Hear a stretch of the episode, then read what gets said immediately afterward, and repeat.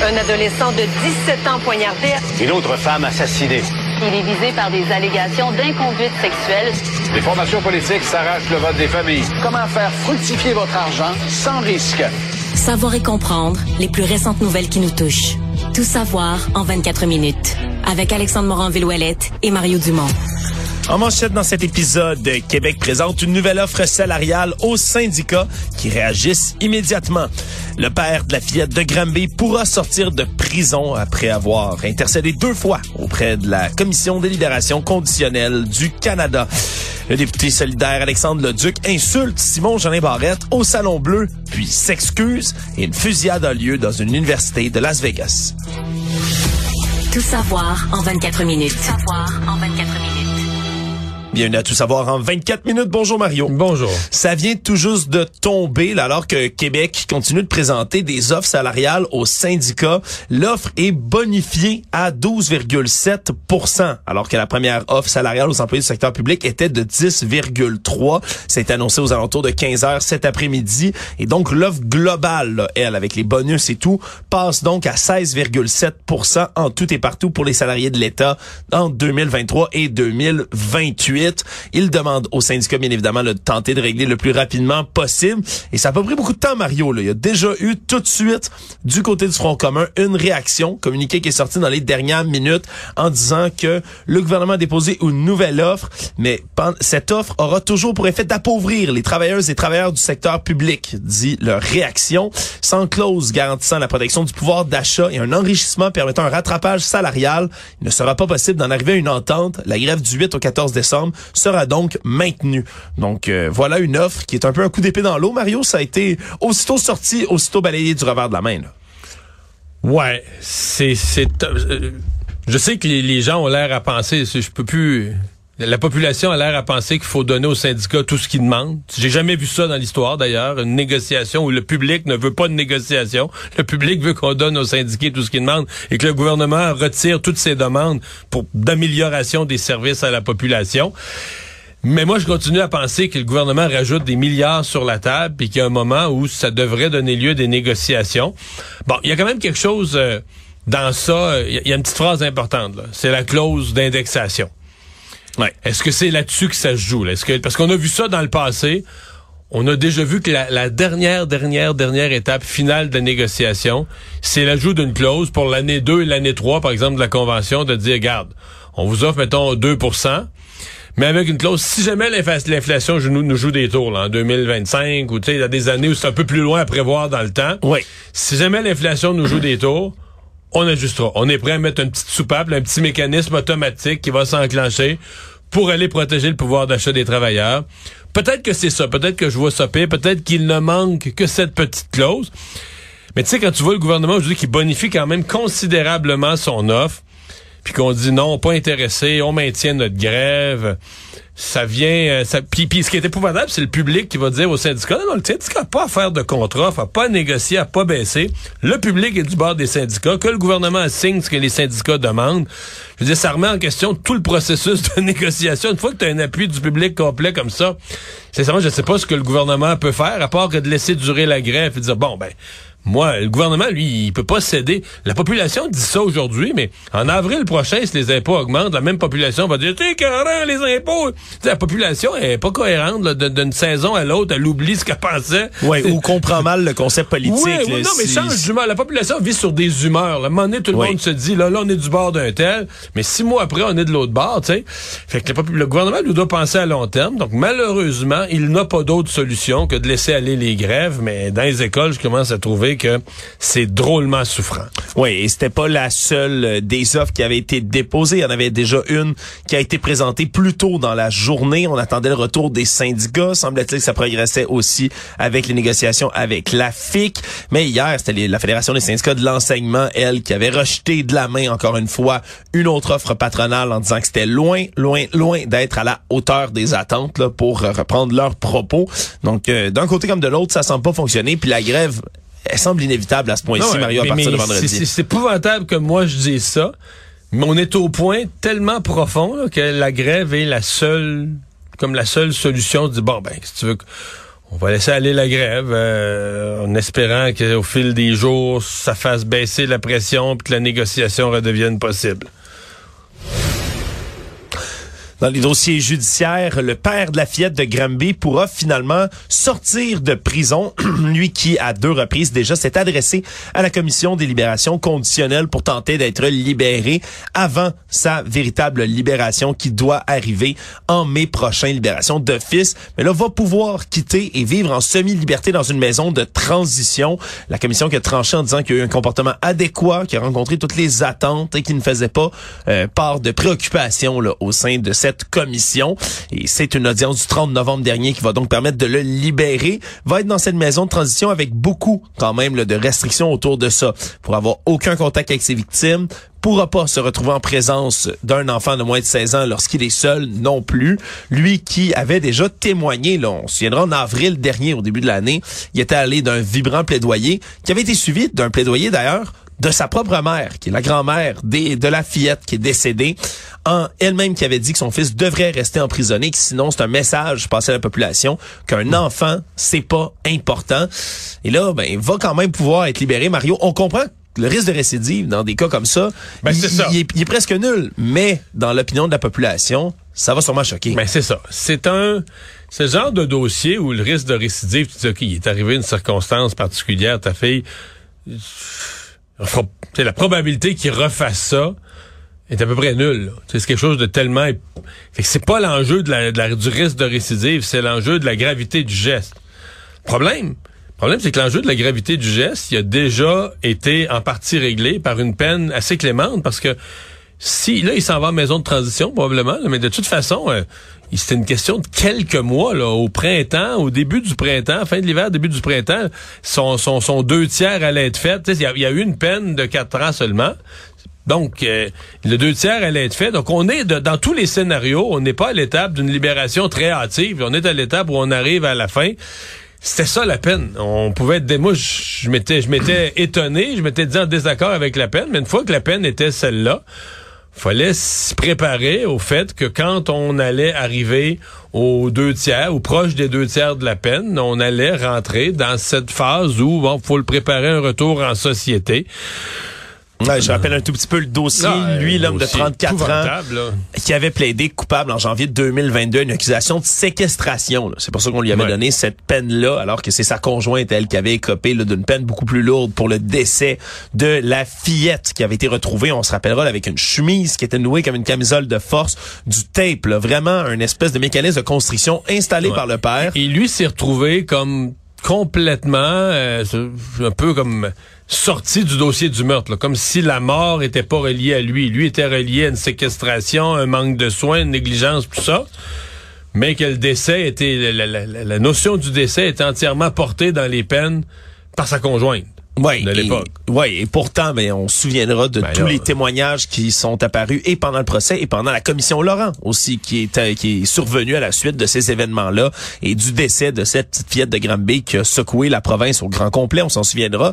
Puis des détails, je l'ai répété Mario, mais la jeune fille qui était squelettique dans un état là, vraiment là avancé de maigreur, elle qui volait ou tentait de fouiller dans les poubelles pour trouver à l'école de quoi se nourrir le midi. Non, vraiment une, euh, une histoire absolument épouvantable. Des recommandations qui ont été formulées là, à la fois pour la DPJ et pour nos mécanismes de protection des filets sociaux ici au Québec à la suite de la commission Laurent, qui seront bien appliqués. Ça, c'est le futur qui nous le dira. Mais ce dossier-là, tu, tu parles de pas être capable de se nourrir. Il y a eu des erreurs. Tu sais, à l'école, tu, tu punis un enfant parce qu'il vole le lunch des autres. Ben, c'est correct, c'est logique, faut pas voler le lunch des autres. Mais quand t'es un adulte t'as affaire à un enfant tout petit qui vole le lunch des autres, une des questions qui devrait émaner, c'est OK, mais Est-ce que l'enfant a un lunch? son lunch à elle, il est où? Parce que là, elle vole des petits morceaux du lunch des autres, elle vole euh, euh, dans la boîte à lunch du voisin, mais elle, sont... Puis si elle a pas de lunch, ben c'est peut-être ça qui devient une question. Je dis pas que c'est bien de voler, là, je déteste le vol, mais ça devient peut-être une question plus importante que le vol, de dire, oups, on a un enfant à l'école qui arrive avec rien à manger. Puis accessoirement, cet enfant-là est anormalement maigre.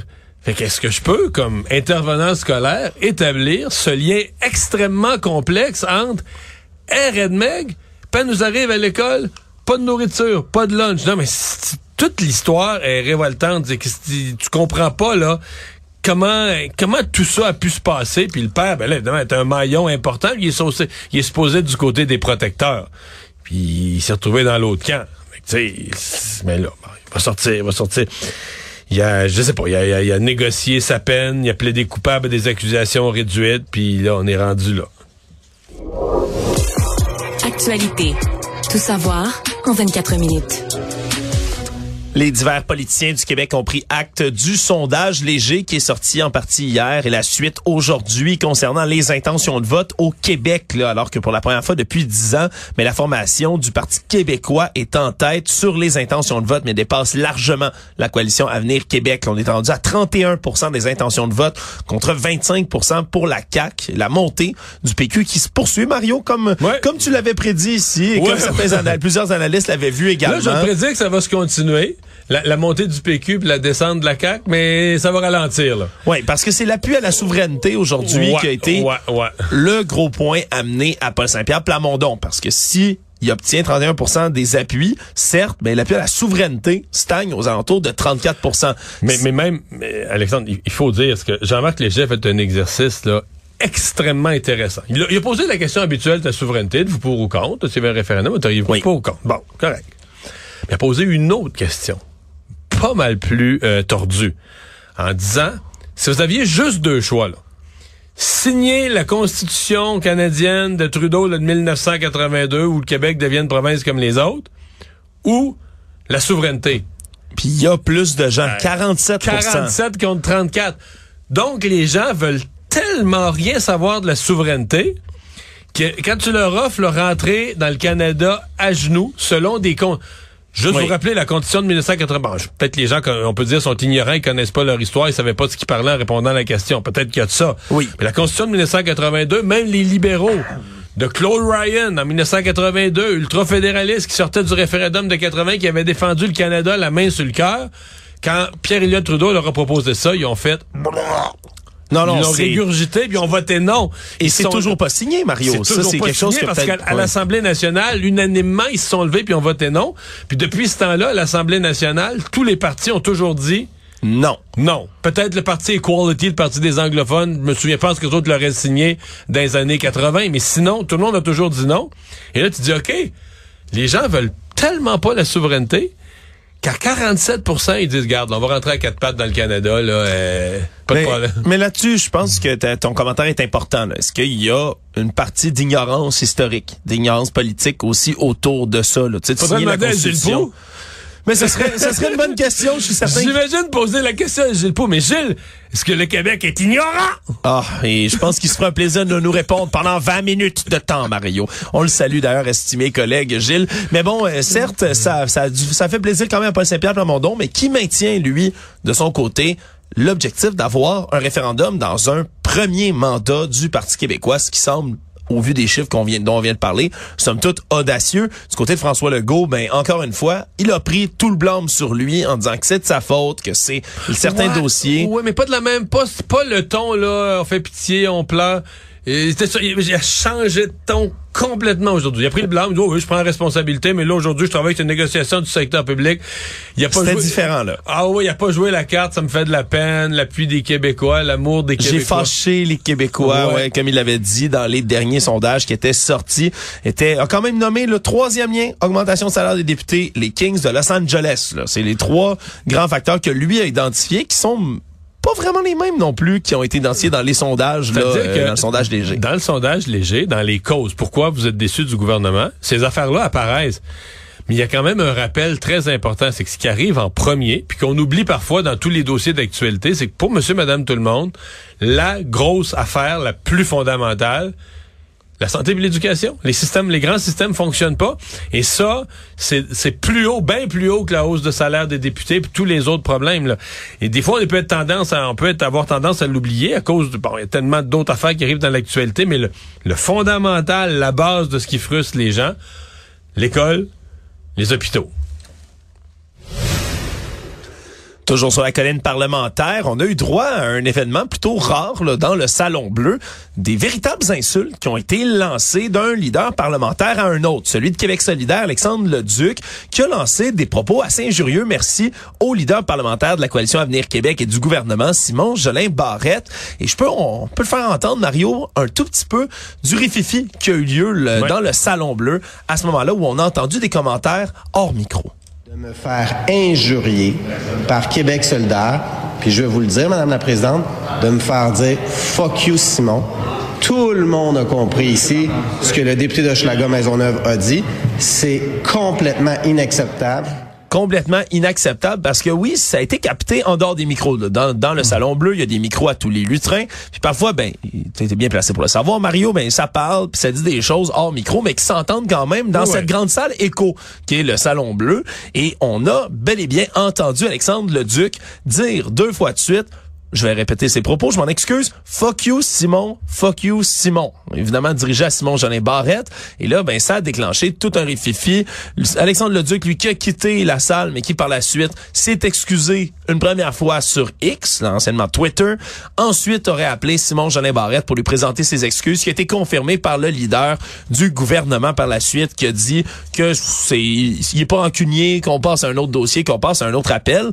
Si, il- de, la, de la brasse camarade, il y en a souvent dans le salon bleu, mais là, des, des insultes comme ça, direct, c'est quand même un peu plus rare, Mario, là. Bah. Oui, non, Ben, non, là, je me trompe? Je suis désolé, là, je suis peut-être, moi, ça, ça, tu sais, je veux dire, c'est c'est totalement inacceptable, c'est sûr, il fallait qu'il s'excuse. Il n'y a pas question de dire que c'est acceptable. Est-ce que c'est grave, là, tu sais?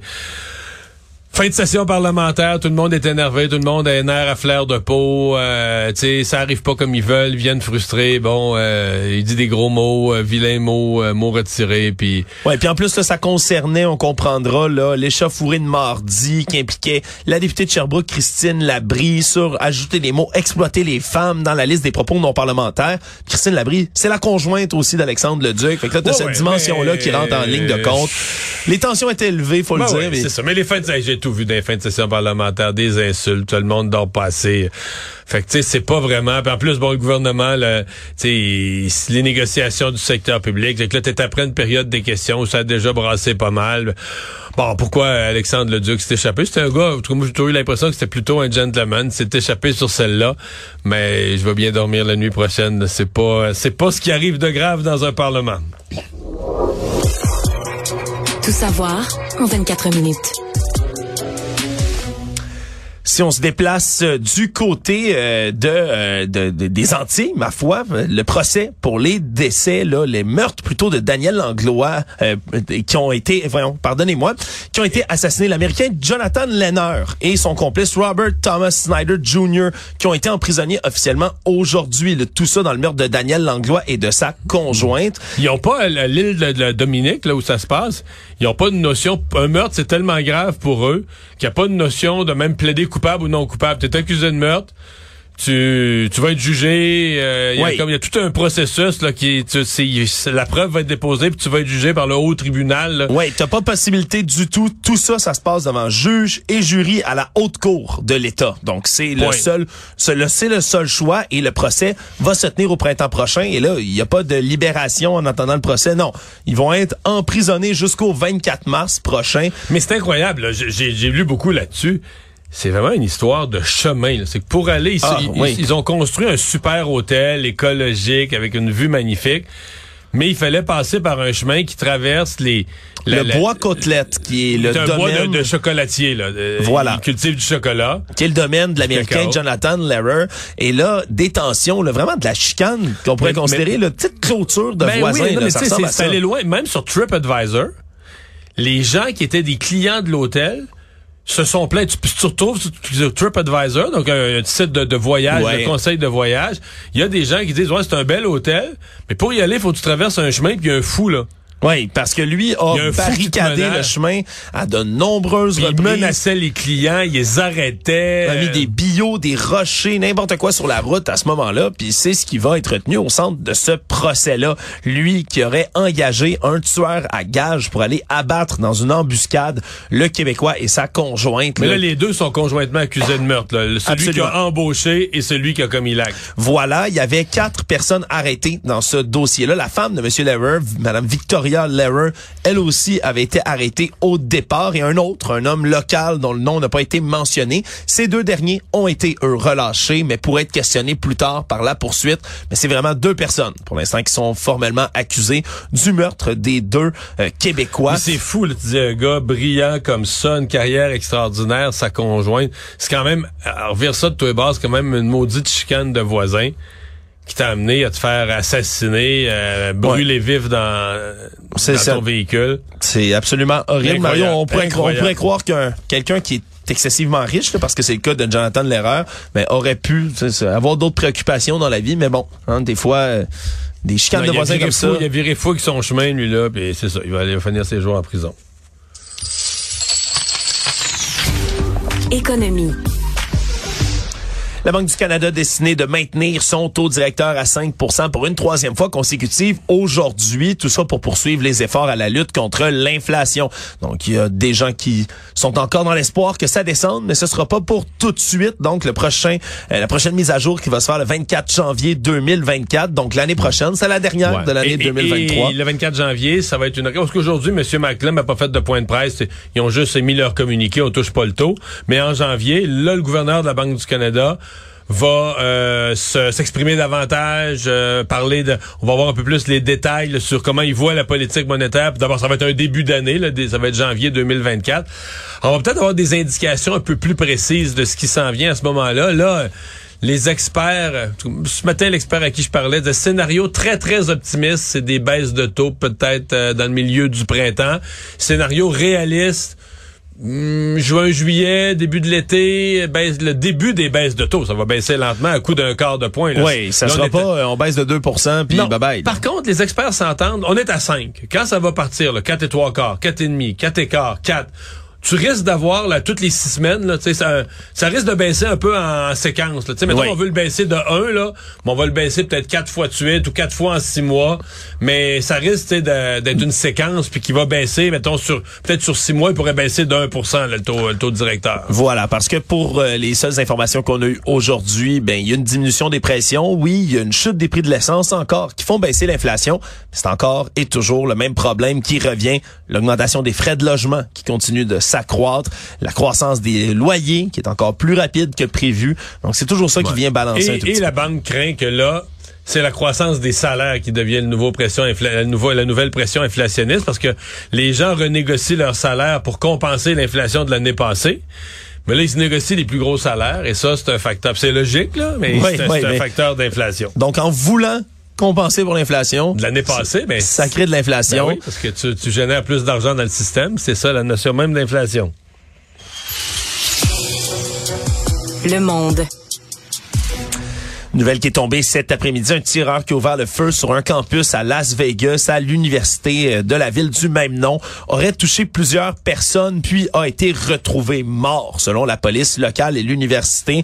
L'université qui a été appelée à se confiner plus tôt aujourd'hui. Très peu de détails là, qui ont filtré là, depuis ce temps-là. On ignore, là, ben, du moins j'ignore pour l'instant, le nombre de décès là, complets dans cette histoire-là, mais c'est une énième fusillade, bien évidemment, aux États-Unis. Pas plus tard qu'hier, on parlait de ces fameuses tueries de masse aux États-Unis qui ont atteint un nouveau record cette année, alors que l'année 2023 n'est même pas terminée, en espérant bien sûr que celle-ci là ne va pas figurer dans ce triste palmarès-là.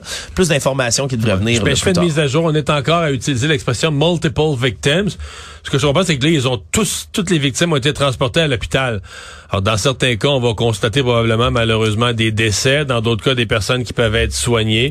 Donc, on met, on met pas de chiffres là, sur euh, tout ça. On parle multiple, de multiples victimes. Oui, donc ce sera un autre dossier à suivre, mais triste, euh, triste nouvelle encore une fois là, qui Oui, et surtout nous au Québec, un 6, 6 décembre, une fusillade dans une université. Oui, parce que c'est le 34e anniversaire là, de, de la tuerie de la Polytechnique, malheureusement, qui tombe également aujourd'hui.